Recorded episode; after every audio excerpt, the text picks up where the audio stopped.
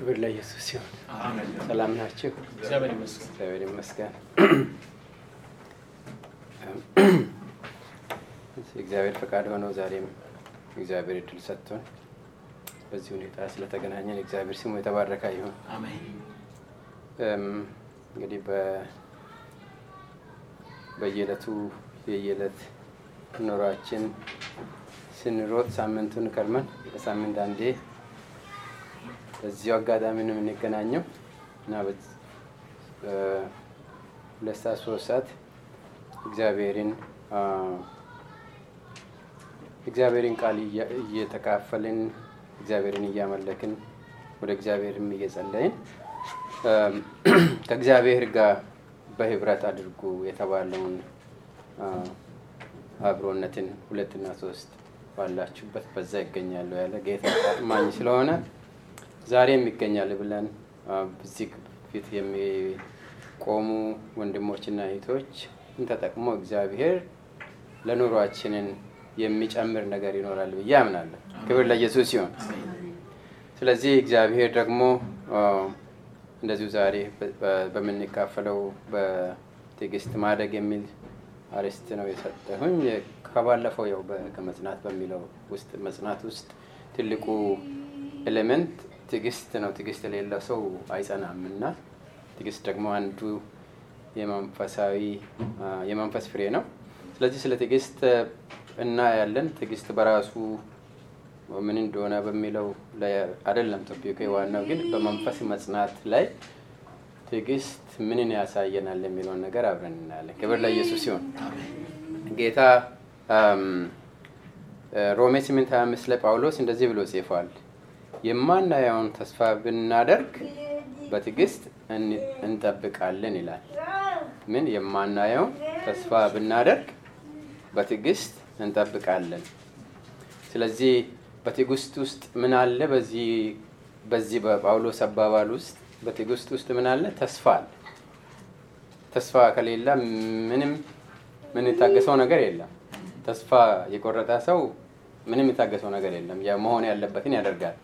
የመጨረሻ የመጨረሻ ስለሆነ ማለት ነው። ስለዚህ ትዕግስትን ስናደርግ ትዕግስትን አንድ ሰው ትዕግስት ያስፈልገኛል ብሎ ሲያስብ በፊት ለፊቱ ምን ማስቀመጥ አለበት ማለት ነው? ተስፋ።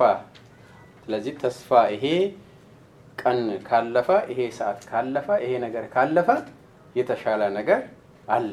ስለዚህ ያንን የተሻለ ቀን ለማየት ሲል ይሄንን ጽዋ ይቀበላለሁ፣ ይህንን መከራ ይቀበላለሁ፣ ይህንን ነገር አልፋለሁ ብሎ እንዲወስን ይጠቅመዋል ማለት ነው። ስለዚህ ትዕግስት ወስነንም የምናመጣው ነገር ሳይሆን ለተስፋ ስንል የምናሳድገው የመንፈስ ፍሬ ነው። ለምሳሌ እግዚአብሔርን በመምሰል ሁሉንም መንፈሳዊ ፍሬ እግዚአብሔርን በመምሰል ነው የምናፈረው። ግን እግዚአብሔርን ባህሪውን በመምሰል ፍቅርን እናመርታለን፣ ፍቅርን እናፈራለን። ተስፋውን ስንጠብቅ ደግሞ ትዕግስትን እናፈራለን ይላል አንድ አገልጋይ እና እና ትዕግስት ትዕግስት ከትዕግስት ፊት ለፊት ምን አለ? ተስፋ አለ።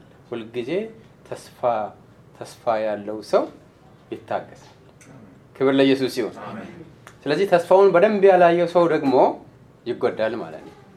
ማየውን ውሳኔ ወስና ይጎዳል። ስለዚህ በዚህ ሀሳብ እግዚአብሔር መጽሐፍ ቅዱስ ውስጥ ደግሞ ጥሩ ጥሩ ምሳሌ የሚሆኑ ሰዎች አሉልና የተወሰኑትን እንደ example እየጠቀስኩ እንካፈላለን በአጭር ሰዓት አብረን እንጸልይና እግዚአብሔር መንፈስ በረዳ መጠን እንሄዳለን። ክብር ለኢየሱስ ሲሆን፣ አቤቱ አምላካችን ስለዚህ ጊዜ እናመሰግንሃለን።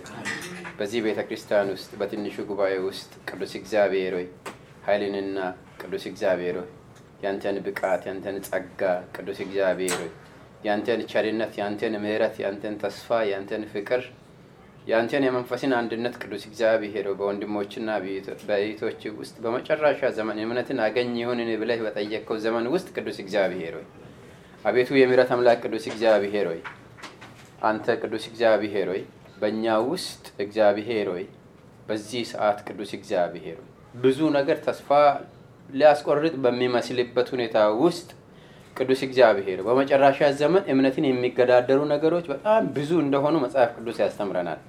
ቅዱስ እግዚአብሔር ከዚህ ከመንፈሳዊ ጦርነት ማናችንም ነፃ አይደለንም። ቅዱስ እግዚአብሔር ሆይ ግን እንደዚህ ብለህ ተናግረሃል፣ እስከ መጨረሻ የሚጸና ግን እርሱ ይድናል።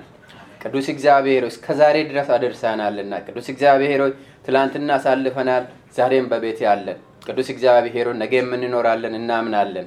አቤቱ የምህረት አምላክ ሆይ ዛሬ ግን እኔ ጸልያለሁ። ቅዱስ እግዚአብሔር ሆይ አቤቱ አምላካችን ነው መኖራችን ብቻም ሳይሆን ቅዱስ እግዚአብሔር ሆይ ታላቁ ተስፋችንን እያየን ቅዱስ እግዚአብሔር ሆይ አሁን ያለውን ቅዱስ እግዚአብሔር ማንኛውንም ሁኔታ ቅዱስ እግዚአብሔር ሆይ አቤቱ አምላካችን ሆይ በትዕግስት እንድናልፍ ቅዱስ እግዚአብሔር ሆይ የትዕግስትን ቅዱስ እግዚአብሔር ጥበብ ታሳየን ዘንድ ዛሬ ቅዱስ እግዚአብሔር በፊት እማጸናለሁ። አቤቱ የምህረት አምላክ ሆይ የምታስተምረን አንተ ነህ፣ የምታሳድገን አንተ ነህ፣ የምትመራን አንተ ነህ። ቅዱስ እግዚአብሔር ታላቁን ተስፋ የምታስወርሰን አንተ ነህ ጌታ ሆይ። ስለዚህ ታላቅ ተስፋ ስትል ቅዱስ እግዚአብሔር ሆይ እያንዳንዳችንን ቅዱስ እግዚአብሔር ሆይ በትዕግስት ቅዱስ እግዚአብሔር ሆይ አንተ ባርከን። ቅዱስ እግዚአብሔር ሆይ በትዕግስት አንተ ምራን።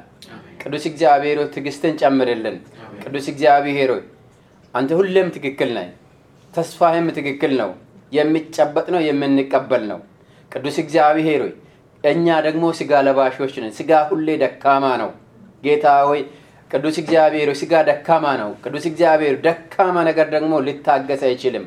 አቤቱ አምላካችን ሆይ በስጋ ብንመላለስ በስጋ እንዳንኖር ግን ቅዱስ እግዚአብሔር ሆይ በመንፈስ እንድንመላለስ ቅዱስ እግዚአብሔር ሆይ ስጋን የምናደክምበትን ቅዱስ እግዚአብሔር ሆይ ልጋም የምንሰጥበትን ቅዱስ እግዚአብሔር ሆይ ጸጋህንና በጸጋህ ውስጥ ያለው ትዕግስትን አንተ ጨምርልን።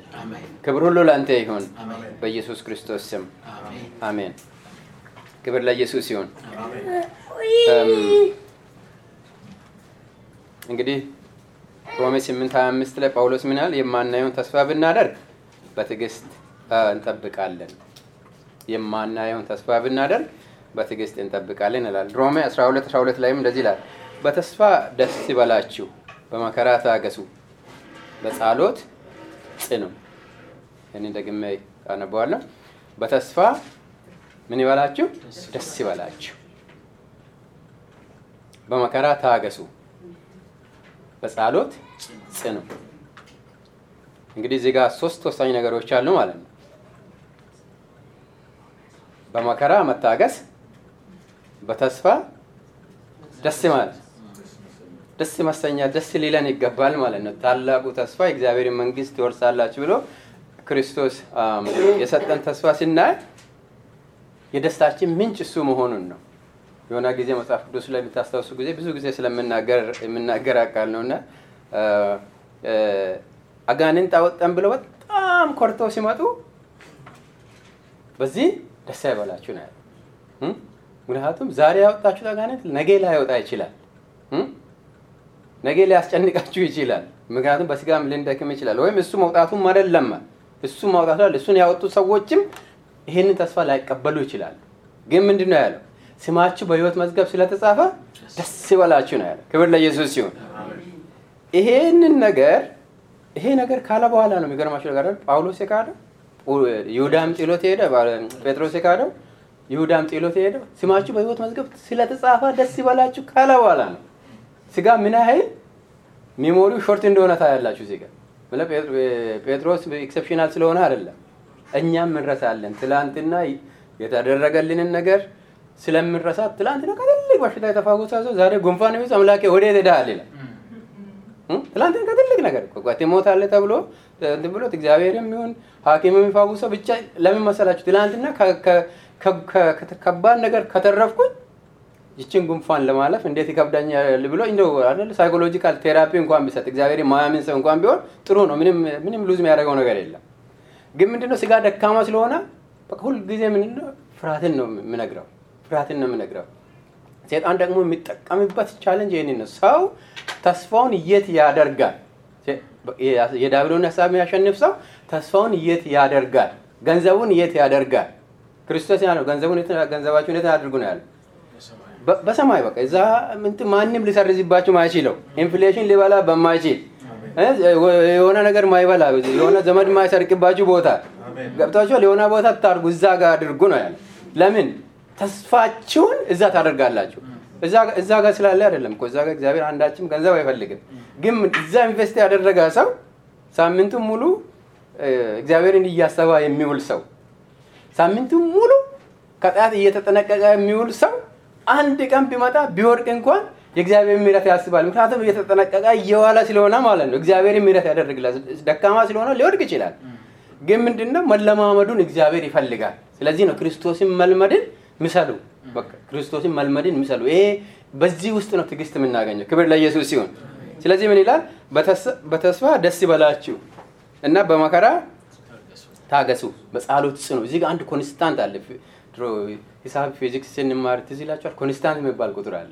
constant ለምሳሌ የሆነ circle calculate ስታደርጉ π ያለ ሶስት ነጥብ አንድ አራት constant የሆነ point አለች calculate ተደርጎ የመጣው ነገር ማለት ነው። እና እቺ constant አለች። እንግዲህ በመንፈሳዊ ህይወት ውስጥ constant ነገር ምንድን ነው? ጸሎት ማለት ጋር በአማርኛው በጸሎት ጽኑ ነው በእንግሊዝኛ be constant in prayer ነው የሚለው። ክብር ለኢየሱስ ሲሆን በህይወታችሁ ውስጥ ምን የሆነ ጸሎት constant ይሁን constant ይሁን። ክብር ለኢየሱስ ሲሆን ለምን የተስፋችን original የሆነውን እግዚአብሔርን የሚያሳያችሁ ስለሆነ ማለት ከእሱ ጋር connection ኑ መስመሩ network ኡ በደንብ እንደሚሰራ የሚገልጽልን ነገር ስለሆነ ማለት ነው። ክብር ለኢየሱስ ሲሆን እግዚአብሔርን የምናመልክበት ነገር ስለሆነ ጸሎት constant ነው።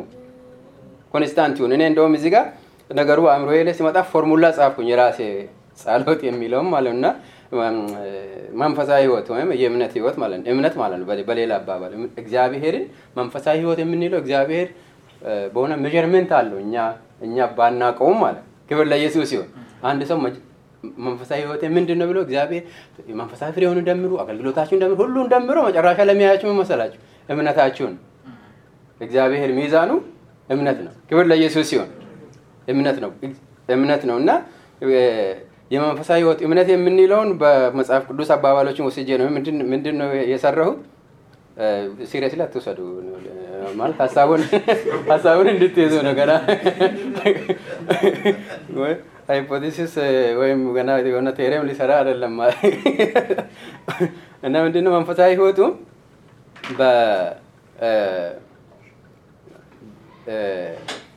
የስጋ ተስፋ እንድንቆርጥም መጀመሪያ ተስፋ ከመቁረጣችን በፊት መሰለች ተስፋ ይሄ ስጋ በውስጣችን ያለው እኔ የምንለው ማንነት ሁልጊዜ pride ን ይፈልጋል።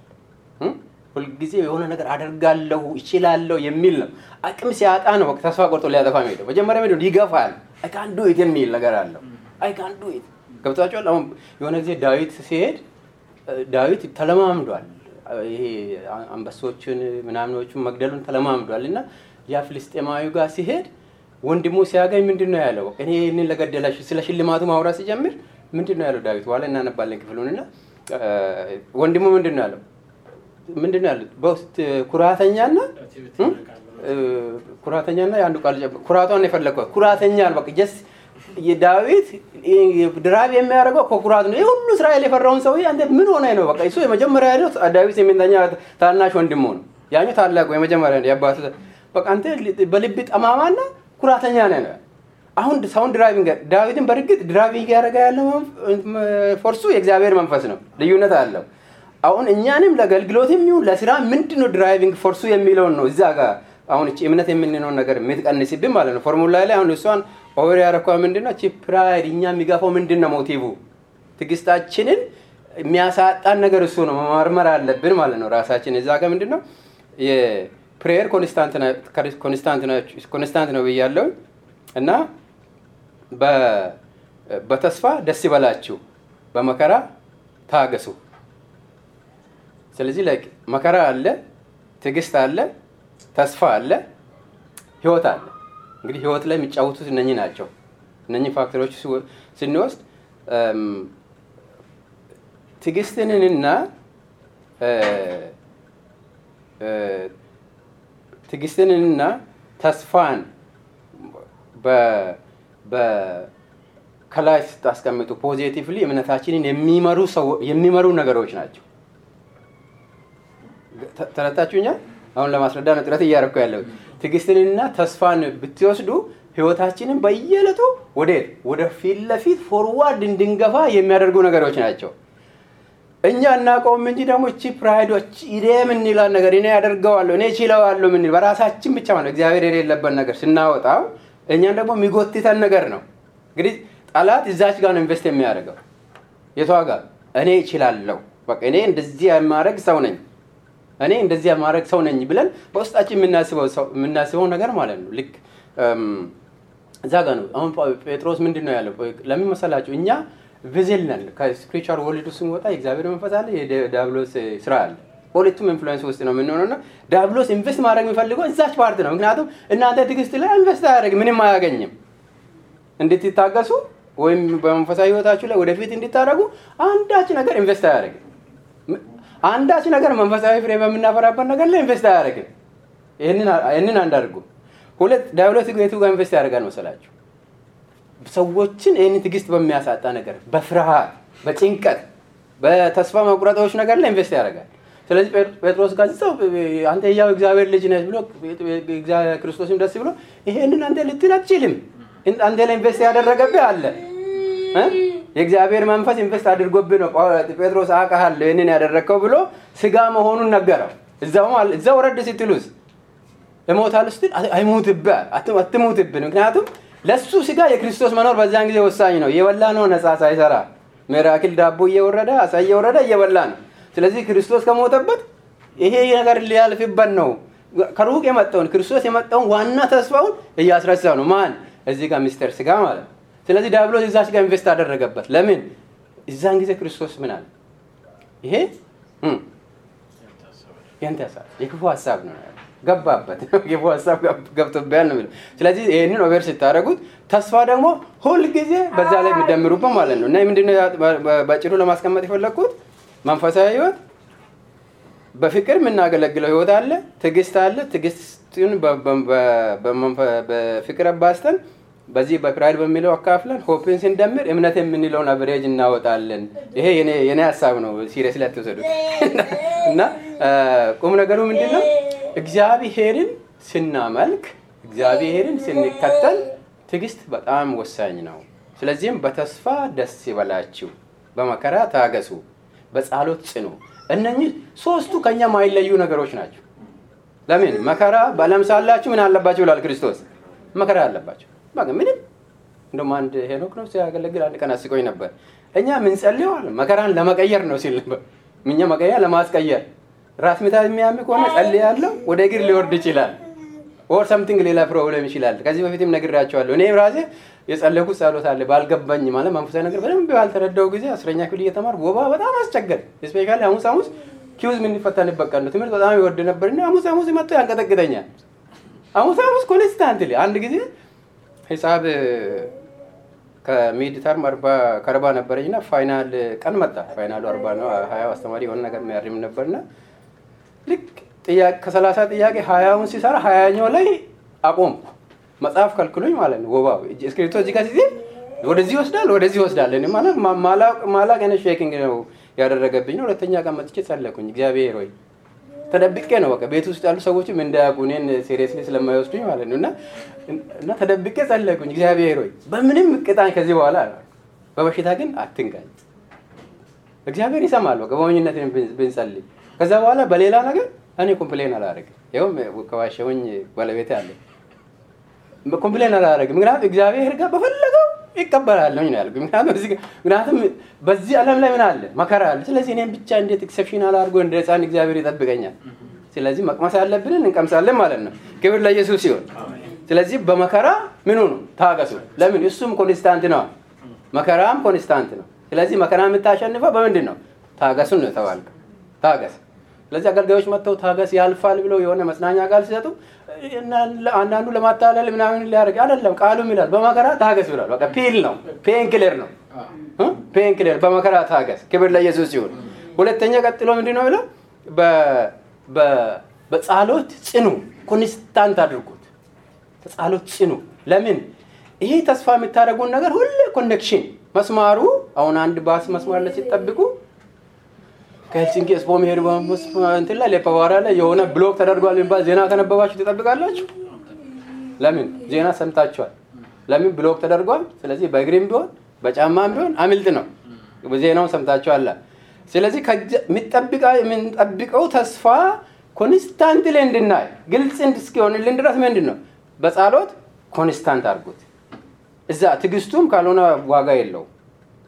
የምናገለግለው የፍቅር አገልግሎቱም ዋጋ የለውም። ምክንያቱም ያንን ተስፋ ማየት መቻል አለብን። ክብር ለኢየሱስ ሲሆን ስለዚህ በትዕግስትን ይህንን ክፍል እዚሁ ላንብብ መጽሐፍ ቅዱስ ጋር ማሄድ የለብንም። ቆሮንቶስ 13 አራት ላይ ፍቅር ይታገሳል፣ ሁሉንም ያምናል፣ ሁሉንም ተስፋ ያደርጋል፣ በሁሉ ይጸናል ይላል። እንግዲህ ሙሉውን ፍቅር ይታገሳል ይላል። እንግዲህ በዚህ በምናገለግለው አገልግሎት ውስጥ በፍቅር አገልግሎት ውስጥ ምን አለ? ትዕግስት አለ መኖሩን ይነግረናል። እና ወደዚህኛው ክፍል ስመጣ ደግሞ በመከራ ታገሱ ሲል መከራ ውስጥ መታገስ ምንድን ነው? ቀላል ግን አይደለም። መከራ ውስጥ መታገስ ግን ቀላል አይደለም። ይህንም ሁላችን እናውቃለን። መከራ ውስጥ መታገስ ቀላል አይደለም። መከራ ውስጥ መታገስ ማለት አንድ ሰው በጣም በተቸገረበት ጊዜ በጣም ተሪቦ የሚበላውን ነገር ባጣበት ጊዜ ታገስ ብትሉ እንዴት አድርገው ነው የሚታገሰው? ምንም እንትን የለውም ነው። መከራ ውስጥ መታገስ ማለት ቀላል አይደለም። ግን እዚህ ጋር ምንድን ነው መጽሐፍ ቅዱስ ላይ አስቀምጠዋል። በተስፋ ደስ ይበላችሁ። ክብር ለኢየሱስ ይሁን። ይህቺ በጣም ወሳኝ ቃል ናት። በጣም ደስ የምትለን ቃል ናት። ይሄ ተስፋ ምንድን ነው ብትሉ ታላቁን ተስፋ ነው እየተናገረ ያለው ስለ ዳቦ ወይም ስለ መኪና ወይም ስለዚህ ዓለም ስለምንኖረው ኑሮ ምናምን አይደለም። በተስፋ ደስ ይበላችሁ ሲል ስለማይቀረው ተስፋ ክብር ለኢየሱስ ሲሆን ስለ ክርስቶስ መምጣት ምን ይበላል? ደስ ይበላችሁ። ህይወታችሁ መዝገብ ላይ ስማቸው በህይወት መዝገብ ላይ የተጻፉት የሚገቡበት ቦታ ክርስቶስ ዮሐንስ 14 ላይ በአባቴ ቤት ብዙ መኖሪያ አለ ሲዘጋጅ እመጣለሁ፣ ወስዳችኋለሁ፣ እዛ ትኖራላችሁ፣ እንደ ኦርፋኖች ጥያችሁ አልሄድም ያለው ተስፋ በሱ ደስ ይበላችሁ። ክብር ለኢየሱስ ሲሆን ብትራብ፣ ብትሞት፣ ብትጠማ፣ ብትታመም እሱን ተስፋም የሚከለክል ማንም የለም። ክብር ለኢየሱስ ሲሆን ስለዚህ ያንን ተስፋ ሲታስብ ምን ይሆን ደስ ይበል። ረሃብ አይከለክልም፣ ስደት አይከለክልም፣ መከራ አይከለክልም።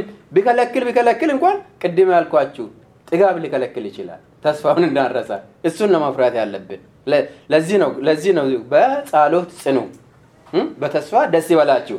ክብር ለኢየሱስ ሲሆን ለዚያም ይመስለኛል አንዳንዴ አናቅም እንጂ ምስጢሩን ብዙ ሰዎች ይጠይቃቸዋል አይደለ? በዚህ ዓለም ላይ እግዚአብሔር እያለ ክርስቲያኖች እየጸለዩ መከራ ለምንድን ነው የሚበዛው ይላሉ።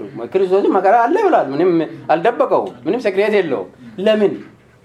ስለማንችል ይመስለኛል። እኔ አላቅም።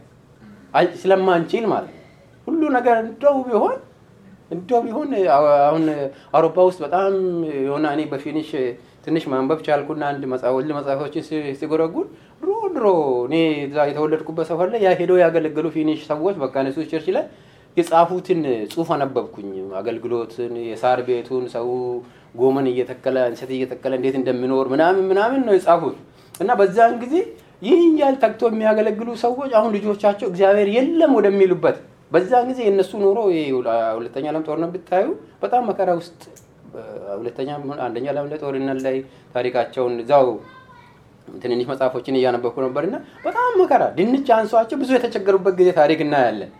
ያ ትውልድ እግዚአብሔርን እንዴት እንደሚያመልክ እንዴት እንደሚያምን በጣም የሚገርም ታሪክ አላቸው እና እዚህ ትውልድ ጋር ሲመጣ ግን ደግሞ እግዚአብሔር የለም የሚል ቴዎሎጂ ውስጥ ነው የገባውና አንዳንዴ እግዚአብሔር እስራኤልም ታሪክ አይታችሁ ከሆነ እስራኤላውያንን መከራ ይከተላቸዋል፣ እግዚአብሔር ያወጣቸዋል። እነሱም ወደ ሩቅ ያለው አምላክ አንድ ዘመዳችን ነበር። ጣዖትን ጥንቆላ ምናምን የሚያምነው ለምንድን ነው እንደዚህ ገር ማይረባ ነገር የምትከተለው ምናምን ብዬ ጠየቅኩት አንድ ቀን።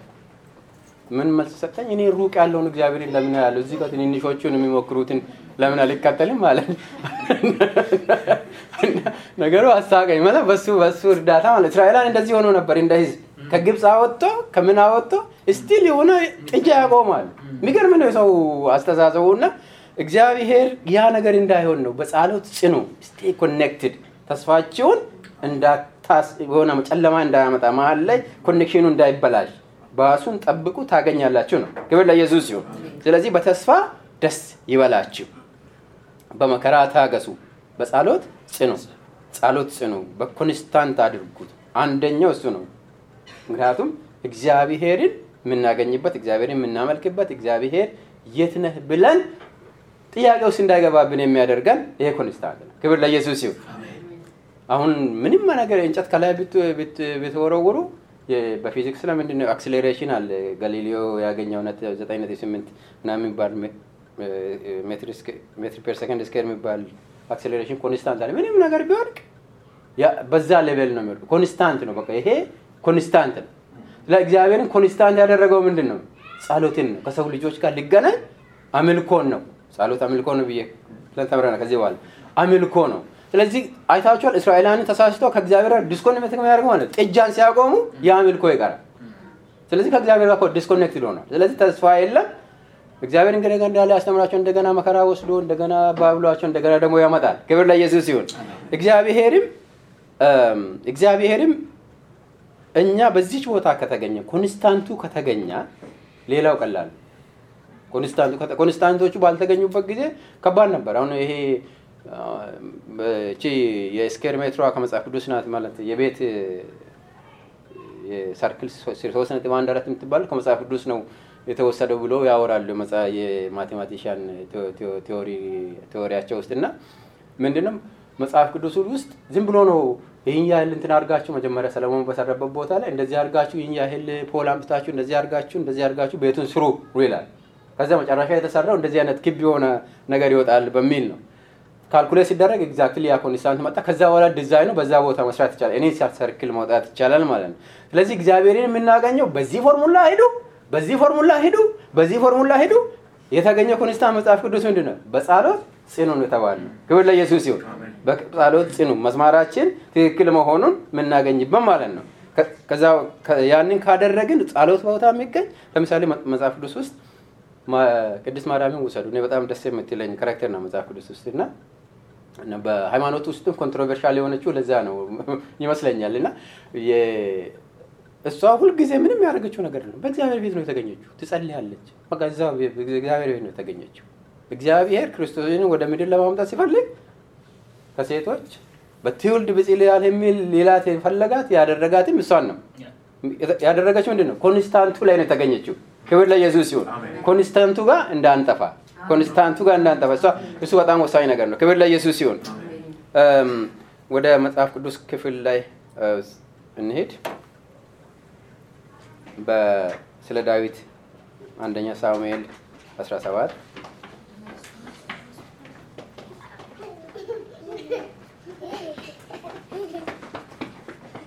ከሀያ ስድስት ጀምሮ አነባለሁ። ከሀያ አምስት ጀምሮ አነባለሁ። እንደዚህ ይላል።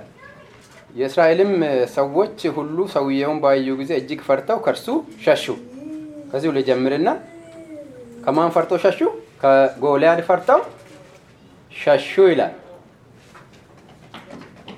እንግዲህ አንድ ሰው ከቆመበት ሲሸሽ በመንፈሳዊ ቋንቋ እምነቱ ተሻሽሯል ማለት ነው።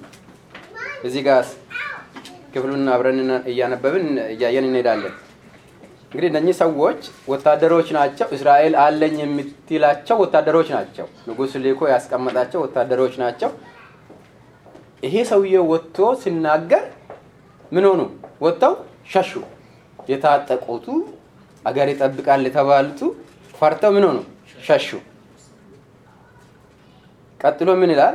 የእስራኤል ሰዎች ምንን የወጣውን ሰው አያችሁት? በእውነት እስራኤልን ሊገዳደር ወጣ። የሚገለውንም ሰው ንጉሱ እጅግ ባለጠጋ ያደርገዋል፣ ልጁንም ይድርለታል፣ የአባቱንም ቤተሰብ በእስራኤል ዘንድ ከግብር ነፃ ያውጣቸዋል አሉ። እንግዲህ በውስጣቸው ውስጥ ንጉሱ ያስቀመጠውን ተስፋ የሚናገሩ ሰዎች ወጡ። ወታደሩ ሸሽተዋል እኮ ሁሉም ሸሽተዋል። ንጉሱ ያለውን ልጁን ስለማን ይድራል? ይህንን እስራኤልን ሕዝብስ ማን ነፃ ያወጣል? ከቤት ውስጥ ማን ይህንን ሽልማት ያገኛል? የሚል ንግግር ሁሉም ሸሽቷላ። የታጠቀ የተደራጀ ወታደር ለአንድ ሰው ፈርቶ ሸሹ እና ይህንን ሽልማት ሲያወሩ ተስፋ ምን እንደሆነ ላሳያችሁ። ብዙ በብዙ መንገድ ተምራችኋል። ይህንን ክፍል አውቃለሁኝ ከልጅነት ከሕፃንነታችን ጀምረን የተማርነው ክፍል ስለሆነ ይህንን በምናገሩበት ጊዜ ማን አለ? ዳዊት አለ። ዳዊት በአጠገቡ ለቆሙ ሰዎች ይህንን ፍልስጤማዊ ለሚገል ከእስራኤልም ተግዳሮት ለሚያሪቅ ሰው ምን ይደረግለታል? ሰምቷል እኮ ሰምቷል። ምን ይደረግላል? በጣም ኮንፍርም ማድረግ ነው የፈለገው። ወሬ ነው አይሰማው። በወሬ ሮጦ መግባት ትዕግስት የሌለ ሰው ነው። እዚህ ጋር ዳዊት ትዕግስተኛ መሆኑን ታያላችሁ። እና ዳዊት በአጠገቡ ለቆሙ ሰዎች ይህንን ፍልስጤማዊ ለሚገል ከእስራኤልም ተግዳሮት ለሚያርቅ ሰው ምን ይደረግለታል? የህያዋን አምላክ ጭፍሮችን የሚገዳደር ይህ ያልተገረዘ ፍልስጤማዊ ማን ነው ብሎ ተናገራቸው። ክብር ለኢየሱስ ሲሆን ዳዊት ምን ሰምተዋል? የሽልማት ተስፋ ሰምተዋል። ነገሩ ቀላል እንዳልሆነም ተገንዝበው ግን ሰዎቹን ልብ እንዳይወርድ ምንድን ነው የሚለው position ኣቸውን እየነገረ ነው። እሱ constant ከእግዚአብሔር ጋር የነበረ ሰው መሆኑን ታውቃላችሁ። እዚህ ጋር ይሄ የእስራኤል ሰራዊት ነው፣ የእግዚአብሔር ሰራዊት ነው። የእግዚአብሔር ሰራዊት እንዴት ይህንን ሸለፈታም ይሸሻል ነው ንግግሩ። ይሄ እግዚአብሔር ሰራዊት በእግዚአብሔርን ክብር ሊያዋርድ የመጣውን አንድን ሸለፈታምን እንዴት ይሸሻል ነው የሚለው። ግን ለማንኛውም ይህንን ለሚገልጸው ምን ይደረግለታል ይላል።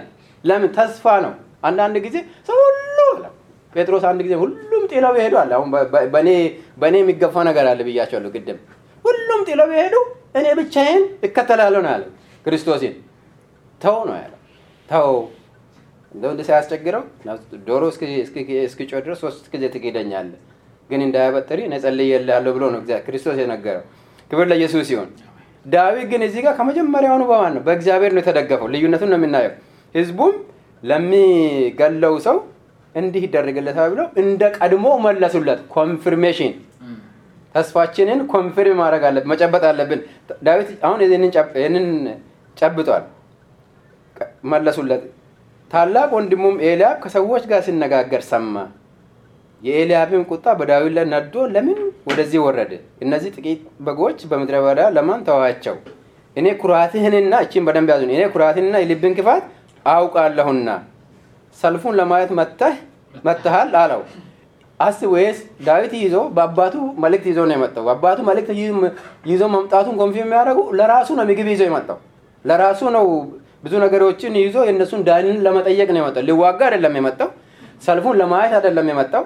ደግሞ በየቀኑ ጎልያድን የማየት እድል ነበረው ዳዊት። ምክንያቱም ከሳኦል ቤት ወደ አባቱ ቤት በጎችን ይዞ በሚመላለስበት ጊዜ ያይ ነበር። እዚህ ጋር ግን ወንድሙ ምንድን ነው የሚለው? ኩራትንህና ተንኮልህን የልብህን ክፋትን አውቃለሁ ይለዋል። ለገዛ ወንድሙ ዳህነቱን ለመጠየቅ ለሄደ ሰው ገና አምቢሸስ ለሆነ ሰው እንደው ህፃን ገና ሂድ፣ እኛ እንኳን ትሬን አድርገን ፈርተነዋል። ይህ ሁሉ ሲፈራ አንተ ምን ሆነ ነው ልጅነት ነው እንደዚህ የሚያደርግ ቢል ይሄ ቅን ያልሆነ comment ነው። ገብቷቸዋል። አንዳንድ ወንድሞች ቅን ያልሆነ comment ሊሰጧቸው ይችላሉ። አንዳንድ ምክንያቱም እዚህ ጋር የታየው ምንድን ነው የዳዊት maybe ይህንን ገሎ ይሸለማል በሚል ምቀኝነትም ሊሆን ይችላል። አላቅም ወይ ለምን ቀደም ቀደም ይላል እኛን ሊያሳፍረን ነው ብሎ ይሁን ብቻ motive ምንድን ነው? ከእግዚአብሔር ሰው ከእግዚአብሔር ወንድም ከስጋ ወንድምም በቅንነት የሚጠበቅ ወንድም አይደለም። ምክንያቱም ምግብ ይዞ የሄደውን ሰው ውሃ ይዞ የሄደውን ሰው ሰልፍ ለማየት ነው የመጣው። ተንኮልን አውቃለሁ፣ ክፋትን አውቃለሁ ብሎ ከዛ ዳዊት ራሱ የመለሰው መልስ ደስ ይለኝ። እኔ ምን አደረግኩ?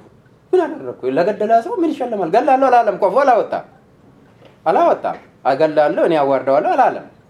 ያለው ምንድን ነው? ምን ይደረግለታል? ምን ይደረግለታል? እግዚአብሔርን ለሚያምን ሰው ምን ይደረግለታል? ይህ መልስ መስጣት ያለብን ነው በውስጣችን። እግዚአብሔርን ተከትዬ ቤተክርስቲያን በማገልገል ምን ይደረግልኛል? ተስፋችንን ምንድን ዋጋችንን ተምነን ነው መመላለስ ያለብን። ክብር ለኢየሱስ ሲሆን ሰዎች ይሄ ጋር አትሄድ፣ ይሄ ነገር አይጠቅምህም፣ ቤተክርስቲያን ማገልገል እንትን አያደርግም፣ ሌላ ቦታ ብታሳልፍ ይሻላል ብሎ ሰውም አጋንንት ማንም እንገረን መልሳችን ምንድን ነው? ዳዊት ምንድን ነው ይህንን ጠየቀው። ይህንን ለገደለ ይህንን ላገለገላ ሰው ንጉሱ ምን ያደርግለታል? ክብር ለኢየሱስ ሲሆን ይህ ታላቅ ነገር አይደለም። እኔ ምን አደረገዋልና ይህ ታላቅ ነገር አይደለም። እኔ ለአባቴ በጎች ያለ የእስራኤል ራሱ ተዋርዶ እንግዲህ ጎልያድ ቢያሸንፍ የአባቱን በጎች አይቀርም የፈለገውን ያደርጋል በእስራኤል ላይ ግን ለአባቱ በጎች እውነት ሳስቶ ነውን? ጠይቁት ይሄንን ሰውዬ። ለአባቱ በጎች ሳስቶ ነውን?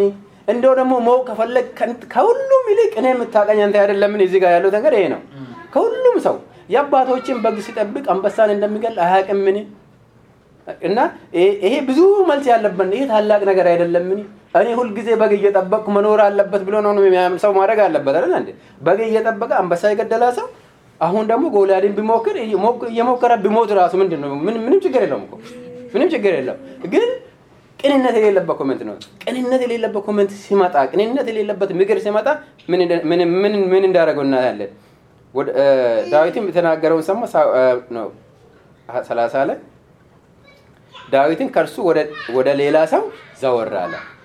ወንድሙን መተው ያለበት ጊዜ ስለነበር ተወው ነው ባጭሩ። ዘወር አለ። ለወንድሙ ይሄ ልብ ለሚያወርድ ይሄ እምነታችሁን ለሚያደክም ሰው ይሄ ከኮንስታንቻችሁ ከኮኔክሽናችሁ ከልምምዳችሁ ዳዊት ተለማምዷል። ከእግዚአብሔር ጋር ወጥቶ መሸነፍ እንደሌለ ማሸነፍ እንዳለ ይህን ነገር በሰውነቱ የተለማመደ ሰው ነው ዳዊት። ክብር ለኢየሱስ ሲሆን ስለዚህ ምንድን ነው ያለው? ዘወር አለ። ይህ ተስፋ ከሚያስቆርጥ ወንድሜም ቢሆን ያመጡትን ምግብ በልቷል ሊመቸው። ከዚህ በኋላ እኔ ግን ከእሱ ጋር አይደለሁም ነው ያለ። ከዚህ በኋላ ስለዚህ ወንድም ምንም አሰሙትም ታሪክ ላይ ስለ ዳዊት እስከ ዛሬ እያወራን ነው። ክብር ለኢየሱስ ሲሆን እዛን አገልግሎቱን ጨርሷል። ምክንያቱም የት ጋር ገብቷል? ይሄ ቅድሙ pride ኡ down የሚያካፍለው pride ኡ ውስጥ ነው የገባው። ምክንያቱም ዳዊትን ሲያይ የራሱን pride ነው እየነገረ ያለው። በቃ ከዛ ውጭ ሌላ የምንለው ነገር የለም። ዳዊት ምንድን ነው የሚለው? ዳዊት ሳኦልን ስለ እርሱ የማንም ልብ አይውደቅ ነው 31 ላይ የዳዊትን ዳዊትም የተናገረው ቃል ተሰማ፣ ለሳኦልም ነገሩት፣ ወደ እርሱም አስጠራው። ክብር ለኢየሱስ ሲሆን እዚህ ጋር አሁን ልዩነቱን ታያላችሁ። constantly ከእግዚአብሔር ጋር የኖረ ሰው የሚናገረው ቃል ፍርሃትን አይደለም። ክብር ለኢየሱስ ሲሆን constantly ከእግዚአብሔር ጋር የሚናገር ሰው ሰውን የሚያስደነግጥ ነገር አያወራም።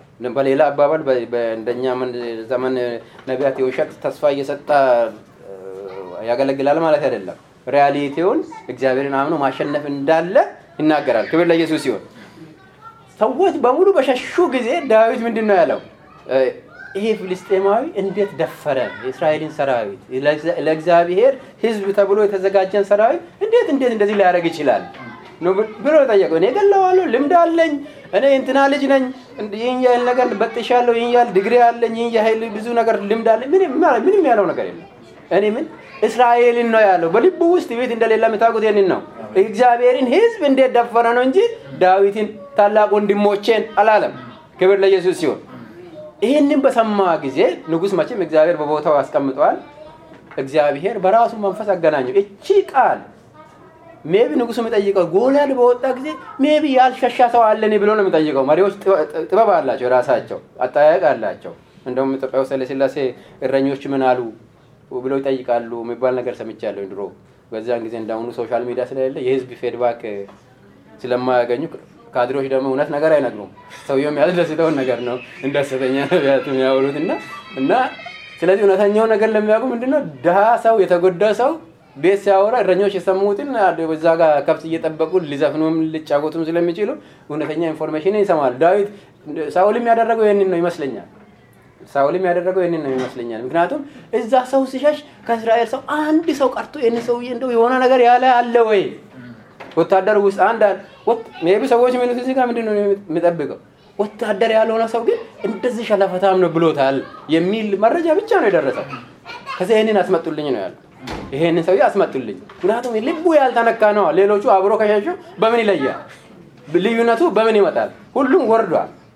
ክብር ለኢየሱስ ሲሆን፣ ስለዚህ በሄደ ጊዜ ዳዊት በሄደ ጊዜ ጠየቀው። አንተ ሕፃን ነህ ነው ያለ። አሁን ቅንነት ያለበትን ነገር ነው ሳውል የጠየቀው።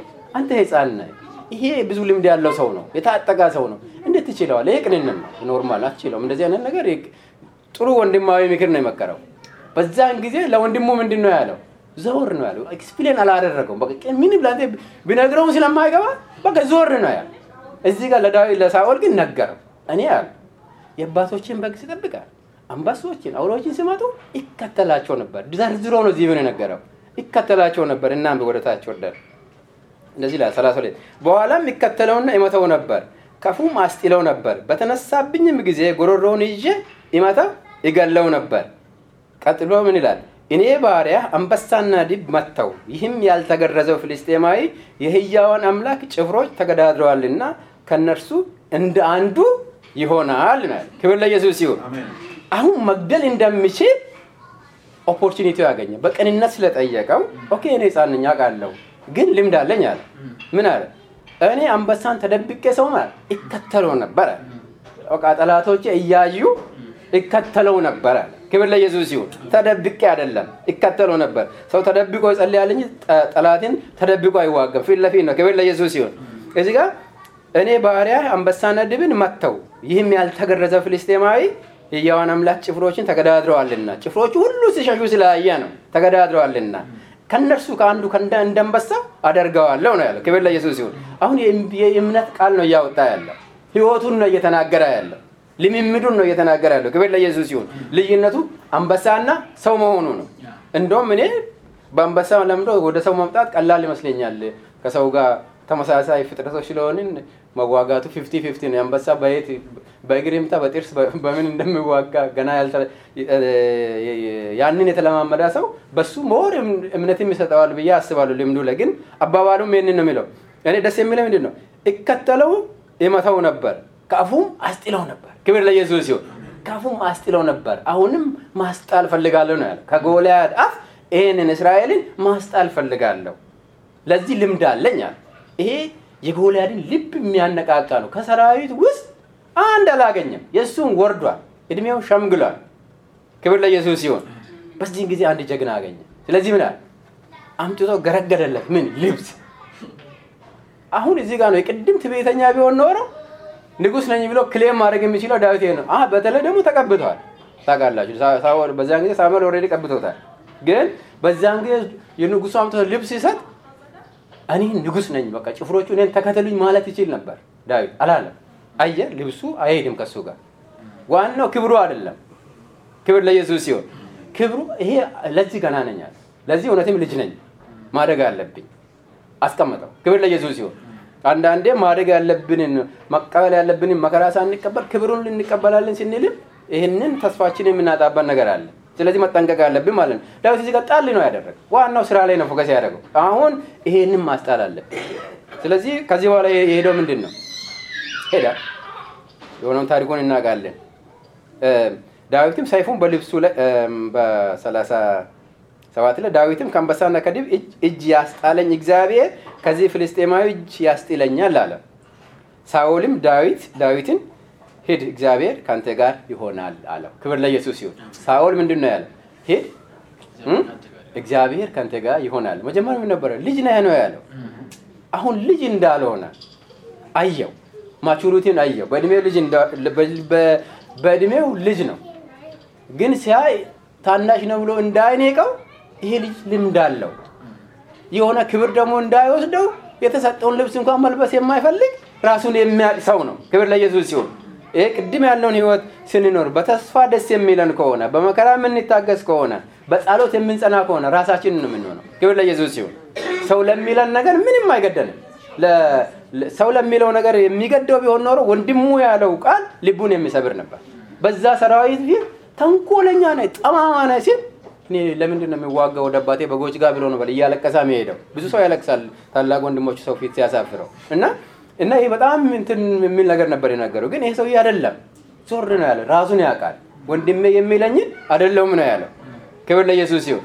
ሳኦል ደግሞ ሲያየው የእግዚአብሔር ሰው እንደሆነ አንበሶችን ሲጥል እኔ ትንሽ መሆኔን አንበሳ ያውቃል ነው ያለው ዳዊት። በሌላ አባባል ድብ ያውቃል ነው ያለው።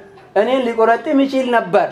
አንበሶችን ስጥል ያስጣለኝ የጠበቀኝ እግዚአብሔር ዛሬም ሕያው ነው። ክብር ለኢየሱስ ሲሆን stay connected ነው ነው ከእግዚአብሔር ጋር connection ኑ በጸሎት constant አምልኮ constant ስለሆነ አሁንም ማምኜ የሚወጣው ጋሻዬ መከታዬ ማን አለ እግዚአብሔር ነው። ክብር ለኢየሱስ ሲሆን ስለዚህ በእምነቱ ዝም ብሎ የአፍ እምነት ሳይሆን ውስጥ የጸረጸ እምነት የሳኦልንም እምነት የቀሰቀሰ እምነት መሆኑን ታያላቸው። ከዛ ሀሳቡን ቀየረ ዳዊት። እግዚአብሔር ከአንተ ጋር ይሆናል፣ አንተ እውነተኛ እግዚአብሔር ተዋጊ ነህ ነው ያለው። በሌላ አባባል ክብር ለኢየሱስ ሲሆን መርቆት ነው ንጉሥ መርቆ የላከ ሰው እንግዲህ በምን አይነት አሁን የወንድሞቹ ምናምን እንትን አይልም። ከዛ በኋላ ሳኦል ጎልያድ ጋር ሄደ።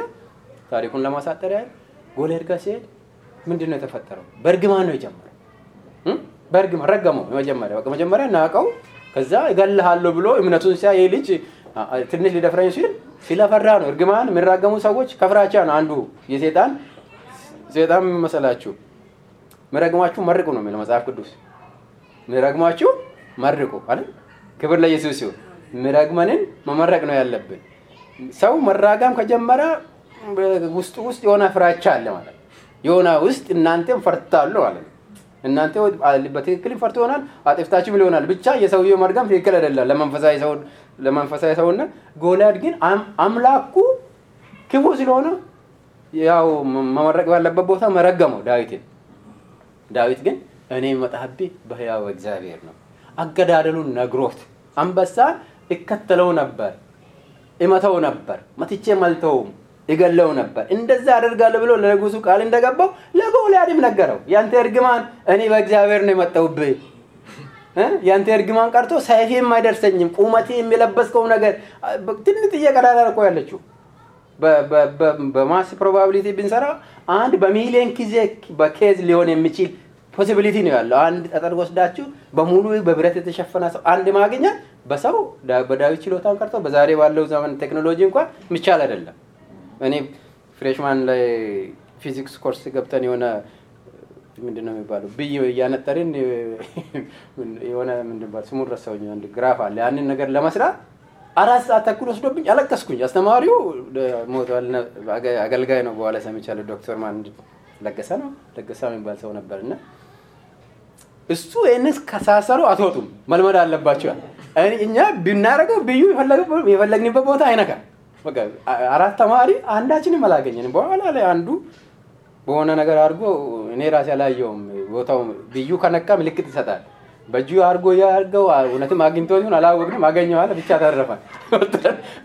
ወጣንና ምን ለማለት ነው probability በጣም ትንሽ ነው። እዛ ጋር ፕሮፌሰሩ ቆሞ እያስተማረን ማድረግ ያልቻልን አራት ሆነ ቢ በዳዊት ዕድሜ ነው ያለውና ዳዊት ግን በአንዴ ነው ያደረገው። ይሄንን ያውቃል ማን ሊያደርግ እንደሚችል ማለት ነው። ክብር ለኢየሱስ ሲሆን ለዚህም ነው የሚጠብቀኝም target ኡንም የሚሰጠኝ እሱ ነው። ሰይፉን የሚያዘጋጅ ዝግታችን ከሆነ ሰይፍ የለኝም ነው ያለው። ሰይፉ ግን እዛው ታጥቋል ራሱ። ክብር ለኢየሱስ ሲሆን እና ሰይፉን የሚያዘጋጀው ሁሉን የሚያዘጋጀው እግዚአብሔር ነው። ክብር ለኢየሱስ ሲሆን ስለዚህ በመከራ በትዕግስት ማደግ ስንል ምኑን ነው ማለት ያለብን? የመጀመሪያው ተስፋ personally እኔ ምንድን ነው ማገኘው ሰው ሰውን ልጅ የሰውን ልጅ ጥቅም drive ስለሚያደርግ ማለት ነው እና እና እግዚአብሔር ከሰው ልጅ ሁለት ደግሞ እግዚአብሔር አምላክ ነው፣ አምልኮን ይፈልጋል። ስለዚህ ስንጸልይ እሱ ከኛ ጋር መሆኑን እኛ እሱን እንደምንፈልግ ከሆነ ልብ እንደምንፈልግ ለዛች ነገር ብቻ ዳዊት ለጎልያድ ብሎ አይደለም እግዚአብሔርን ሲያመልክ የነበረው፣ ለአንበሳ ብሎ አይደለም እግዚአብሔርን ሲያመልክ የነበረው። ስለዚህም እግዚአብሔር ፈልጎ ከወንድሞቹ አልቀብቶታል። ያልተቀባው ወንድም ሲናገር ተረድቶታል። ትልቅ ነገር ነው። አልገባህም ወንድም፣ ስለዚህ ዞር ማለት ነው። ካልገባው ሰው ጋር መነታረክ አያስፈልግም። ዞር ማለት ነው። ክብር ለኢየሱስ ሲሆን ዞር አለ። እግዚአብሔር ደግሞ በእኛን ሊያሳድግ እኛን ሊያሳድግ አስቀምጦልናል፣ መስማር አስቀምጦልናል። ይህንን ሲያደርግ በዚህ ዓለም ላይ constant የሆኑ ነገሮች አሉ። አንዱ መከራ constant ነው። አንዱ መከራ constant ነው። አንደኛው ደግሞ ጸሎት constant ነው። ስለዚህ መከራ በእናንተ ላይ እንደሚጸና ሁሉ እናንተ በምን ለጭ ነው? በጸሎት ለጭ ነው። ከዛ cancel ታደርጋላችሁ፣ neutralize ይደረጋል። ዳዊት ይህንን ነገር ስላደረገ ነው መጡበት በብዙ አለ። ከዛ በኋላ መታችሁ ከሆነ life ኡ በቃ life ኡ እስከ መጨረሻ battle ነው። በቃ ይታገላል ይታገላል። ወንድሞች ልጁ እስኪነሳበት ድረስ ይታገላል። ክብር ለኢየሱስ ሲሆን እና በፈጠ በመክብብ 78 ላይ የነገር ፍጻሜ ከመጀመሪያ ይሻላል፣ ታጋሽም ከትዕቢተኛ ይሻላል ይላል። ያንን በደንብ ያዙልኝ። መክብብ 78 ላይ የነገር ፍጻሜ ከመጀመሪያ ይሻላል። ስለዚህ ተስፋ የምናደርገው ተስፋ የምናደርገው ነገር ፍጻሜውን ነው እዚህ ጋር ለመናገር የፈለገውና ከመጀመሪያው ይሻላል ግን ታጋሽም ከትዕቢተኞች ይሻላል። ታጋሽም ከትዕቢተኞች ይሻላል። ክብር ለኢየሱስ ይሁን። ስለዚህ ትዕግስትና ቅድም ያልኳቸው ትዕቢት እዚህ ጋር ነው ወደ ታች የሚወስደው ማለት ትዕቢት የምንለው ሰው ለምናወረው ብቻ ሳይሆን ሰው ብዙ ጊዜ ትዕቢት የሚለው ከአፉ በምናገረው ወይ ሰውን በምንቅ ወይም በሆነ ነገር ከአቅሙ በላይ ማድረግ የማይችለውን ነገር ሰው ዝም ብሎ ሲያወራ ትዕቢተኛ ይባላል መሰለኝ። ትርጉሙ በደንብ አልገለጹም። ግን እዚህ ጋር መጽሐፍ ቅዱስ ላይ አይተን ከሆነ በውስጥ ያለውን ነገር ነው። ሞቲቭ ምንድን ነው? ማንን ራሱን ለማክበር ነው? እግዚአብሔርን ለማክበር ነው? ህዝቡን ለማክበር ነው? ምንድን ነው ተብሎ ሲሰላ እግዚአብሔር በዛ ሚዛን ነው መጽሐፍ ቅዱስ ላይ የሚያሰለው እና የመጽሐፍ ቅዱስ ላይ ታጋሽም መክብብ መጽሐፍ ላይ ታጋሽም ከትዕቢተኞች ይሻላል። እንግዲህ ስለዚህ relative እናያለን። መንፈሳዊ ህይወት ላይ ትዕቢትና ትዕግስት አንዱ አንዱን opposite denominator እንደሚሆኑ መገመት እንችላለን ማለት ነው። ክብር ለኢየሱስ ሲሆን እናም በያዕቆብ አምስት ስምንትን እናንብብ። ያዕቆብ አምስት ስምንት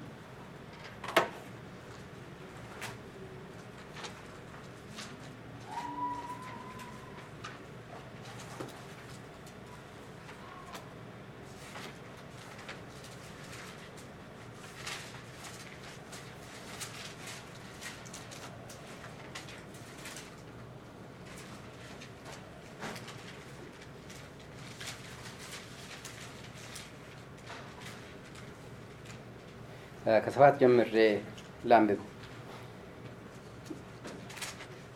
እንግዲህ ወንድሞች ሆይ ጌታ እስኪመጣ ድረስ ታገሱ። ስለዚህ ትዕግስት እስከ መቼ ድረስ እንታገስ ለሚለው መልስ እዚህ ጋር ያስቀምጣል ያዕቆብ ወንድማችን። እንዲህ ወንድሞች ሆይ ጌታ እስኪመጣ ታገሱ። እነሆ ገበሬው የፊተኛውና የኋለኛውን ዝናብ እስኪቀበል ድረስ እርሱን እየታገሰ የከበረውን የመሬት ፍሬ ይጠብቃል። ገበሬው የፊተኛውንና የኋለኛውን ዝናብ እስኪቀበል ድረስ እርሱን እየታገሰ የከበረውን የመሬት ፍሬ ይጠብቃል። እናንተ ደግሞ ታገሱ፣ ልባችሁን አጽኑ፣ የጌታ መምጣት ቀርቧልና። ወንድሞች እንዳይፈርድባችሁ እርስ በርሳችሁ አታጉረመርሙ እያለ ይቀጥላል። እዚህ ጋር የፈለኩ ምንድን ነው? ወንድሞች ሆይ እስከ መቼ ድረስ ታገሱ? ጌታ እስኪመጣ። ስለ ትዕግስት ለምንድን ነው የምንታገሰው ብለናል? ለተስፋ ነው። አሁን መጽሐፍ ቅዱስ ለትልቅ የትዕግስት ሞዴል አድርገን የምናየው አንዱ ክርስቶስ ነው። ሁለተኛው ኢዮብ ነው። ኢዮብን አይታችሁ ከሆነ በዚህ ምድር ላይ በደረሰበት መከራ ምክንያትና ከመከራ ለመውጣት ነው የታገሰው። ምክንያቱም ከዛ መከራ ካልወጣ ሌላ ቅን ያልሆነ ምክር ከጓደኞቹም ከሚስቱም በኩል የመጣ ምክር አለ። በውስጡም ሊያስብ ይችላል፣ አውጥቶ ባይናገርም እግዚአብሔርን ስለማያውቅ። ግን ያንን ያሸነፈበትን ትዕግስት ለእኛ ትምህርት እንደሆን ተቀምጦልናል። እዚህ ጋር እዚህ ጋር ደግሞ የምናየው ሐዋርያው ያዕቆብ የምናገረው እስከ መጨረሻ እስከምን ታገሱ?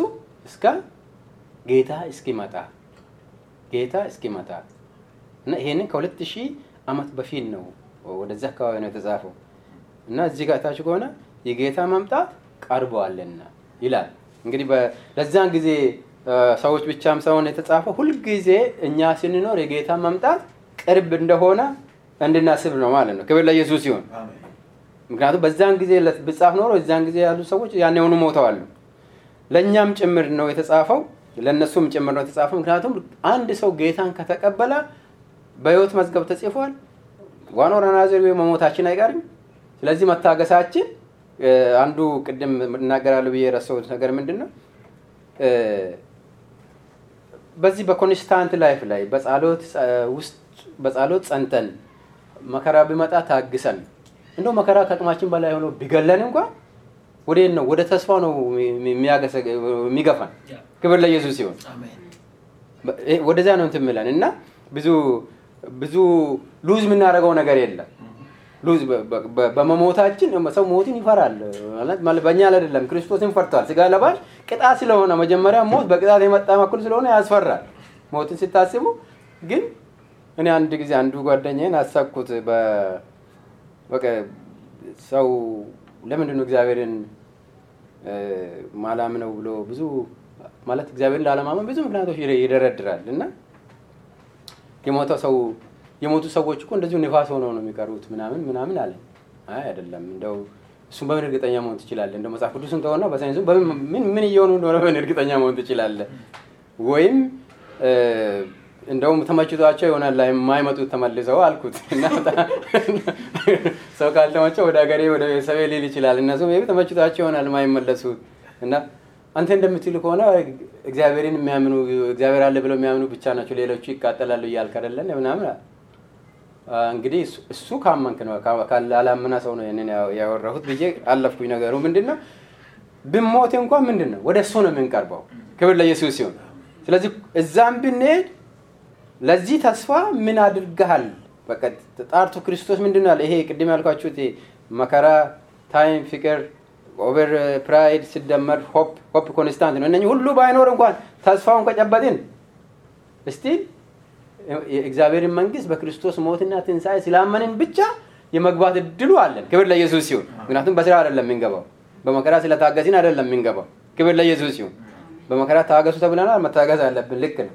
ግን መከራ ስለታገስን ወይም ትዕግስት ስላለን ወይም ትዕቢተኞች ስላልሆንን ወይም ስለሆንን አይደለም የምንገባው። ክብር ለኢየሱስ ሲሆን፣ ክርስቶስን ስላመንና ስለዛ ተስፋ ብለን ክርስቶስን ስለተከተልን ብቻ ነው የምንገባው። እሱ constant እሱን hope ን ምንም ያከፋፍለው ነገር ግን ወደ መከራው ወደ ተስፋ እንድንገሰግስ የሚያደርገን እምነት በእነኚህ factor ኦች matter ያደርጋል ብዬ ነው ያሰብኩኝ። ክብር ለኢየሱስ ሲሆን ክርስቶስም ያለው ሲመጣ ተስፋ ያለው ሰው አላለም። ሲመጣ ፍቅርን አገኛለሁ አላለም። መጨረሻ ዘመን ላይ ፍቅር ይቀዘቅዛል ብሏል ጳውሎስ ለጢሞቴዎስ በጻፈው ጽሑፍ ላይ። ግን ክርስቶስ ያለ ምንድን ነው? እምነትን አገኝ ይሆንን። ክብር ለኢየሱስ ሲሆን እምነትን አገኝ ይሆንን። እንግዲህ እምነት እምነት ደግሞ ተስፋ የምናደርገውን ነገር ምንድን ነው የሚያስፈጽም ተስፋ የምናደርገውን ነገር የሚያስጨብጠን ነው። ክብር ለኢየሱስ ሲሆን የሚያስረዳን ነው። ክብር ለኢየሱስ ሲሆን ስለዚህ እምነት በእነኚህ ነገሮች ውስጥ ነው። አሁን ትዕግስት ከሌለም በሆነ ነገር ውስጥ ከገባን እምነታችን ስለ ተስፋ የሚያስረዳን ነገር አይኖርም ማለት ነው። ክብር ለኢየሱስ ሲሆን እግዚአብሔር ደግሞ ይሄን ነገር አስቀምጦልናል። መከራ constant ነው። መከራ constant ነው። እግዚአብሔር ሁሌ ደግሞ ከኛ ጋር ነው። ክብር ለኢየሱስ ሲሆን እግዚአብሔር ሁሌ ከኛ ጋር ነው። ሁሌ ከኛ ጋር መሆኑን ደግሞ እኛ ከሱ ጋር በመሆን ማረጋገጥ መቻል አለብን። ክብር ለኢየሱስ ሲሆን ሁለትና ሶስት ባላችሁበት በዛ ይገኛለሁ ብሏል። አንዱ አንዱም እሱ የምናገኝበት ነው። ስለዚህ ህብረት ያስፈልገናል ማለት ነው። ህብረት ውስጥ ሲመጣ ደግሞ ከሰዎች ጋር ሰዎች በአለም ላይ ለመገናኘት እንኳን እኔ በሆነ ትሬኒንግ እየተማርኩ ነበር። በፊኒሽ ትሬኒንግ እየሰጡን የሆነ ቮሮቫይኮትስ ብለው ከሰው ጋር ኢንተራክሽን ከሰው ጋር እንዴ ኮሚኒኬት ማድረግ እንዳለብን ትሬኒንግ ይሰጣሉ። ካስተመሮችን ስራ ጋር ሰዎችን ሳናስቀይም ቫሊዩ አድርገን ከሰው ጋር ሰውን ራሱ እንደዚያ አድርገን ሰዎችን እንድናቅ ሰዎችም እኛን እንዲያውቁ የእነሱን ቫሊዩ የእነሱን ካልቸር የእኛን አስተሳሰብ እንድናከብር የእኛም እንዲያከብሩን እንዴት እንዴት መኖር እንዳለብን ያስተምራሉ ሰዎች ማለት ነው። ይሄ ለሰው ነው። ጸሎቱ ውስጥ ስንሄድ ተስፋ ውስጥ ስናይ ደግሞ ሰው ተስፋ የሚያደርገው በእግዚአብሔር ቃል ነው። ክብር ለኢየሱስ ይሁን። ዝም ብለን ንፋሴ አይደለም ተስፋ የምናደርገው ክርስቶስ መጥቷል፣ ሞቷል። በነበረበት ጊዜ ያደረገውን ነገር በነቢያት ያደረገውን ነገር ሰዎችን ከበሽታ ፋውሳል፣ ብዙ ተአምራትን አድርጓል። አሁንም ለሚያምኑት ያንን ጸጋ ስጦታ ሰጥቷል። አንዳንዶቹን ሐዋርያት፣ አንዳንዶቹን ነቢያት፣ አንዳንዶቹን አስተማሪ አድርጎ ሹሞ ወደ እግዚአብሔር ጋር ሄዶ ብቻችንም አላስቀረም፣ መንፈስ ቅዱስን ሰጥቶን ሄደዋል። ክብር ለኢየሱስ ይሁን። ይህንን እምነት ነው የምናራምደው። ይህንን እምነት ነው ተስፋ የምናደርገው። ክብር ለኢየሱስ ይሁን። በዚህ ባመንም ቦታ መንፈስ ቅዱስ በህይወታችን ውስጥ እንደሚሰራ አምነን ተስፋ ጌታ ይመጣል። እነኛ ክርስቶስ አምስት ሴቶች አምስት ቆነጃጅቶችና አምስት ሞኞች አድርጎ ያስቀመጣቸው ማለት ነው። የተዘጋጁቱ ሙሽራ ሲመጣ በሩ ክፍት ነው። ክብር ለኢየሱስ ሲሆን ያኔ ተስፋቸውን ይጨብጣሉ ነው የሚለው። ክብር ለኢየሱስ ሲሆን እና ይሄ ተስፋ የሚጨበጥ ተስፋ ነው ያስቀመጠልን። ይሄንን ተስፋ ደግሞ ያለ እምነት እግዚአብሔርንም ሆነ ተስፋውንም ሆነ ምኑንም መዳኑንም መጨበጥ አንችልም። እና እምነትን አፌክት የሚያደርጉ ነገሮች በሚል ነው እንግዲህ ትዕግስትን ያየ ነው። ክብር ለኢየሱስ ሲሆን ምክንያቱም እነኛ ሴቶችም ትዕግስት ስላጡ ነው የተዉት አይደለም ቲቶስ የተኙት ዘይታቸውን ሳይሞሉ ትዕግስት አጡ። ክርስቶስ ቆየ፣ ወር ሙሽራው ቆየ፣ አይመጣም። ወር ቦርዶንን ስንጠማት ጸለይን፣ ምንም የመጣ ነገር የለም። እንደዛ የሚል ነገር ይመጣል አንዳንዴ። ግን እንደዚያ አይደለም። ክብር ለኢየሱስ ሲሆን ምንድን ነው የተባልነው? ጌታ እስኪመጣ ነው። ክብር ለኢየሱስ ሲሆን አንድ ነቢይ ወይም አንድ ሰው ያለው ትንቢት እስኪፈጸም አይደለም። እሱ መርምሩ ነው። ትንቢትን ከሁሉ ነገር አጥብቀ የሚፈልግ ነገር ነው። አንዳንዴ እኔ በጣም የሚፈልገው ነገር ነበሩ። በዘቤ በኃይል ማገልገልን በጣም ከሚመኛቸው ነገሮች ነበሩ። እንደውም እነኚህ አጭበርባሪዎቹ ሲመጡ ትንሽ አፌክት ያደረገኝ ብዬ ለምን ለምን ቃሉን ጥዬ እነሱ ጋር አይኔን ጣልኩ ነው ያልኩኝ። ግን ምንድን ነው በጌታ ትንቢትን ፈልጉ ነው የተባለ። ትንቢትን አጥብቃችሁ ፈልጉ። ግን ትንቢት ሁሉ ትክክል ስለማያምኑ መርምሩ። ክብር ለኢየሱስ ሲሆን ጌታ ይህን ሁሉ ሰጥቶን ሄደው እንዴት እንደምንኖር ማለት ከቃሉ ከቃሉ በሚመጣው ጸጋ በጸጋ ውስጥ ባለው ስጦታ በዚህ ሁሉ እየተገለገላችሁ እርስ በርሳችሁ እጅ ለእጅ ተያይዛችሁ ጌታን በትዕግስት ጠብቁ። መቼ እስኪመጣ። ክብር ለኢየሱስ ይሁን። እስኪመጣ ከበሽታ እስክትፈወስ አይደለም፣ ከድህነት እስክትወጣ አይደለም፣ ከሆነ ነገር የሆነ ነገር እንዲቀየር አይደለም። ወይም እንደሚባለው በዘመኑ ጠርምሰ የሚጠራመስም ነገር የለም። ክርስቶስ ጠርምሶታል። ክብር ለኢየሱስ ይሁን። እኛ የምንጠራምሰው ነገር ምንም የለም። እውነት ሰዎች ሲሰብኩ አንዳንዴ በቃ የሌለ ነገር ያስጨብጣል። የሌለ ነገር ማለት ነው። እኔ አንዴ በጣም የሚያሳዝንኝ ክስተቶች ያጋጥሙኛል። አንድ freshman ላይ እንደዚሁ ምሳሌ ያበዛሁባችሁ ዛሬ እና አንድ ልጅ ጌታን ተቀበለ ከሙስሊም family ነው። እንደዚህ አይነት ነገር ትምህርት ተማረና እኔ አንድም ትምህርት አላጠናም አለ። አንድም ትምህርት ጎበዝ ልጅ ነው። አዲስ አበባ ነው ተወልዶ ያደገው እና ተው እኔ ክርስቲያን family ነው ያደግኩት። እንደዚህ አይነት ነገር የለም። ሙስሊም ዘመዶቼም አሉ። እንደዚህ የሚባል ነገር የለም። ካልሰራ F ነው የምታገኘው። ሁሉንም አልኩት። ምክንያቱም እግዚአብሔር በዚህ ዓለም ላይ ስርዓት አስቀምጠዋል። እዚህ መኪና በኢየሱስ ብሎ ዝም ብሎ አይሄድም። መማር አለብህ፣ መንዳት አለብህ። ሊስትሮ ካልጠረክ ብር አታገኝም። ይሄ ሁሉ ዘመዶች የሚታረገው ይሄ ሁሉ ሰው አንድ አይተሃል እንደ ፊዚክስ ወይም መጥቶ በአንተ ስለጻፍ ምን ስለጻፍ ይሄ ብሎ አስተማሪ የሚሰጥ እንደዚህ ነገር ፈተናው ይሰጠኛል አለ okay በመጋለጥ ይላል። ተው ተው አልኩት። ተው ሁለተኛ ሴሚስተር መማሪን እርግጠኛ አይደለሁም ነው ያልኩት። እውነቴን እምላችሁ ጎበዝ ልጅ የነበረ ሁሉንም F አምጥቶ ነው የሄደው እና በኋላ ይሁን ቤተሰቡ ጥሩ family ስለነበሩት ልጁ ተምሯል፣ ጥሩ ደረጃም ደርሷል። ግን እንደዚህ አይነት ነገር መሆኞች እንሆን ምን ጠረምስ ነገር የለም። ክርስቶስ ጠርምሶ የሞት ጣር ተሰቃይቶ ሞቶ ስማችንን በደሙ ነው የጻፈው። እኔ ምንም ማድረገው ነገር የለም። አርግ የተባልኩትን መከራ ለአንተን ለኃጢአተኛውም የሚወጣ ነው። ስኬቱም ቢሆን ኃጢአተኛው ከአንተ በላይ ኃጢአተኛ በጣም ቢሊየነር አለ። ስለዚህ ጉዳያችን አይደለም። ክብር ለኢየሱስ ይሁን። ውድቀቱም ቢሆን በአንተ አይደለም። ሁሉም በሽተኛ አለ። እግዚአብሔር አንድ ብርጭቆ ውሃ ስለሰጠ አመስግነው። ምክንያቱም እሱ ነው የሰጠው። ክብር ለኢየሱስ ይሁን። ብዙ ሰጠው ከሆነ ደግሞ ሌሎችን ባርክ። ከዛ ውጭ ሌላ ትርጉም የለውም። ክብር ለኢየሱስ ይሁን። ከዚህ እንጠረምሳለን የሆነ ነገር አይደለም። በየቀኑ ዕለት ዕለት በመከራ ታገሱ፣ በጌታ ደስ ይበላችሁ፣ በተስፋ ጠብቁ። ይሄ ነው ክርስቶስ ያስተማረን ሪል ላይ ክብር ለኢየሱስ ይሁን። መጠረመስ ካለበት የጠረመሰው ሲኦልን የሰበረው ክርስቶስ ብቻ ነው። ሌላ ማንም የሚጠረምስልን የለም። እኔም ጠርምሼ የማመጣው ነገር የለም። ክብር ለኢየሱስ ይሁን። ምክንያቱም አንዳንዴ የምናየው ነገር በተለይ በሁለቱም ዓለም ላይ በምዕራቡ ዓለም ላይ completely blind የሆነ ዝግ ነው ለክርስቶስ ምንም ለአገልግሎት እውነቴን ነው። ምንም ነፃነቱ ቢኖር ማይመች environment ነው ሰውን አእምሮ ላይ የሰሩት። ሄዳችሁ ሲታናግሩ ምንም ክፍት የሆነ ነገር አታገኙም። በእኛ ሀገሩ ላይ ደግሞ ደግሞ የሆነ ጅል መንፈስ ገብቷል። በቃ የሆነ ጅል መንፈስ ማለት ነው እና ለመጨረሻ ዘመን የጭንቅ መንፈስ ይሆናል፣ የጭንቀት ጊዜ ይሆናል ያለው ለዚያ ነው። ገብቷችሁ የሚነገረው ነገር ላይ ሚዲያ ለሚቀርቡት መሬት ለሚያገለግሉ አገልጋዮች የሚያወሩን ነገር ላይ እኔ አንዱ ደቡብ አፍሪካ ባለፈው ሲያወራ በጣም ያሳዝናል። ተቀላቅሎብናል በቃ የሆነ የጮሌዎችና የሆነ ነገር ሆኖብናል። መንፈሳዊ ነገር ምን የሚጨበጥ ነገር አጥተናል ነው ማለት እግዚአብሔር በዚህ ጊዜ የመጨረሻ ዘመን ላይ የሚያስጨንቅ ጊዜ ይመጣል። በተለይ ለመንፈሳዊ ሰው ማለት ነው። ምክንያቱም ድብልቅልቅ ያለ ነገር ይሆንብናልና፣ ስለዚህ ክርስቶስ ጠርምሶ ሄዷል። ወገኖቼ በመከራ እየታገስን በክርስቶስ ተረጋግተን በመንፈስ በመንፈስ ጸንተን እንዲኖር እግዚአብሔር ይርዳል። ክብር ሁሉ ለኢየሱስ ይሁን። ጸልየን እንጨርሳለን። አቤቱ የምህረት አምላክ እግዚአብሔር ሆይ ስለዚህ ጊዜ ተመስገን። ቅዱስ እግዚአብሔር ሆይ አንተ የሰራኸውን ስራ ቅዱስ እግዚአብሔር ሆይ ቀንና ሌሊት እናወራለን። ቅዱስ እግዚአብሔር ሆይ ከሙሴ ጋር የነበርክ ቅዱስ እግዚአብሔር ሆይ ከዳዊት ጋር የነበርክ ቅዱስ እግዚአብሔር ሆይ ዳዊትን ምስኪኑን ቅዱስ እግዚአብሔር ሆይ በስምህ ወጥቶ ቅዱስ እግዚአብሔር ሆይ ሃሌሉያ ሻለከ እንድልህ በጋ ማስያ እግዚአብሔር ሆይ ከዳዊት ጋር የነበርክ ቅዱስ እግዚአብሔር ዛሬም ከኛ ጋር አለ። ዳዊቱ ሞተዋል። ቅዱስ እግዚአብሔር ሙሴ ሞቷል። ሐዋርያቶች፣ ነቢያቶች ሁሉም ሞተዋል። አንተ ግን ዛሬም አለ፣ ነገም ትኖራለህ፣ ዘላለማዊ ነህ። አቤቱ የምህረት አምላክ እግዚአብሔር ሆይ አንተ በሰራህ ስራ ቅዱስ እግዚአብሔር ሆይ ስማችን በሕይወት መዝገብ ተጽፏል። በክርስቶስ ደም ስሜ ተጽፏል። ቅዱስ እግዚአብሔር ኃጢአታችን ይቅር ተብሎልናል።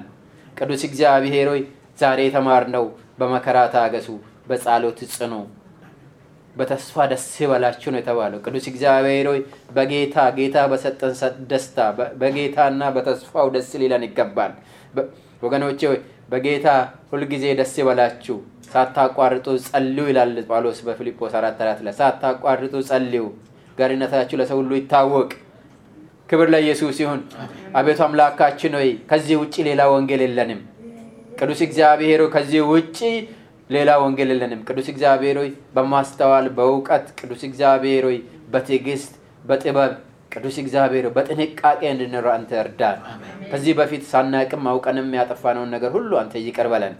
አቤቱ የምሕረት አምላካችን ሆይ መንገዳችንን ቅዱስ እግዚአብሔር ሆይ መጽሐፍ ቅዱስ ላይ የተባሉትን የተሰጡንን ተስፋ ሁሉ አጥብቀን እንድንፈልግ ቅዱስ እግዚአብሔር ሆይ ቅዱስ እግዚአብሔር ሆይ ቅዱስ እግዚአብሔር ሆይ ትንቢትን አጥብቃችሁ ፈልጉ ተብሏል። ቅዱስ እግዚአብሔር ሆይ ሊሳንን መናገርንም እንደዚሁ አቤቱ አምላካችን ሆይ የተሰጠንን ነገር ሁሉ እንድንጠቀም ዘንድ ቅዱስ እግዚአብሔር ሆይ እንደዛኛው ልጅ ቅዱስ እግዚአብሔር ቁጭ ብለን እንዳንጠብቅ ቅዱስ እግዚአብሔር ሆይ አቤቱ አምላካችን ሆይ በቤት እያለን የሰጠንን ነገር ሁሉ እንድንጠቀም አገልጋዮቻችን እንድንጠቀም አጠገባችን ያሉ ወንድሞችን እህቶችን እንድንጠቀም አንተ እርዳን። ጌታችን እግዚአብሔር ሆይ አምላካችን እግዚአብሔር ሆይ ማናችንም ቅዱስ እግዚአብሔር ሆይ ቅዱስ እግዚአብሔር ሆይ ምንም አይደለንም። አንተ ግን ጸጋ የሰጠውን ሰው ቅዱስ እግዚአብሔር እንድንጠቀም አንተ እርዳን፣ ጸጋም አብዛልን። አቤቱ የምሕረት አምላክ ሆይ ስለነበረን ጊዜ ሁሉ እናመሰግናለን። ክብር ለአንተ ይሁን። በኢየሱስ ስም።